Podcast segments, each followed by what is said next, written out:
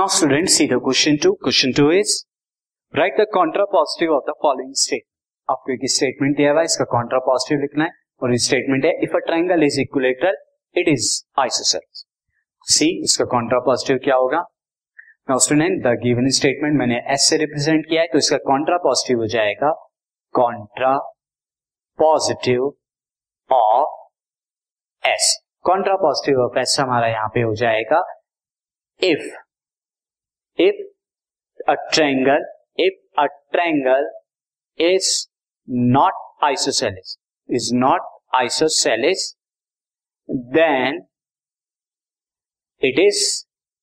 not it is not equilateral it is not equilateral तो ये आपका कॉन्ट्रापॉजिटिव हो गया।